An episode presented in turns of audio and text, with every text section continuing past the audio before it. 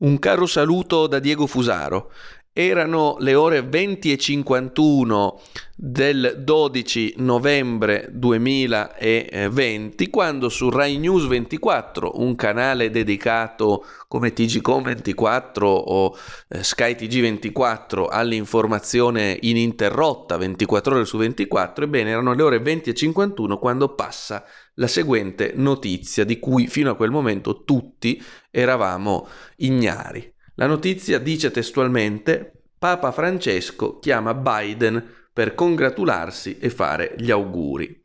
Ora, eh, è curiosa questa notizia se considerate un duplice aspetto. In primis, Biden ad oggi eh, non è ufficialmente ancora presidente degli Stati eh, Uniti d'America. E per oggi intendo il eh, 14 di novembre 2020. Ad oggi non è ancora presidente degli Stati Uniti d'America, o meglio, è stato investito di tale carica mediaticamente dai giornali, dalle radio, dall'internet e dalla tv, ma ufficialmente ancora non è stato nominato presidente degli Stati Uniti d'America perché è in atto ancora una questione aperta, non è chiaro come sia realmente andata la votazione.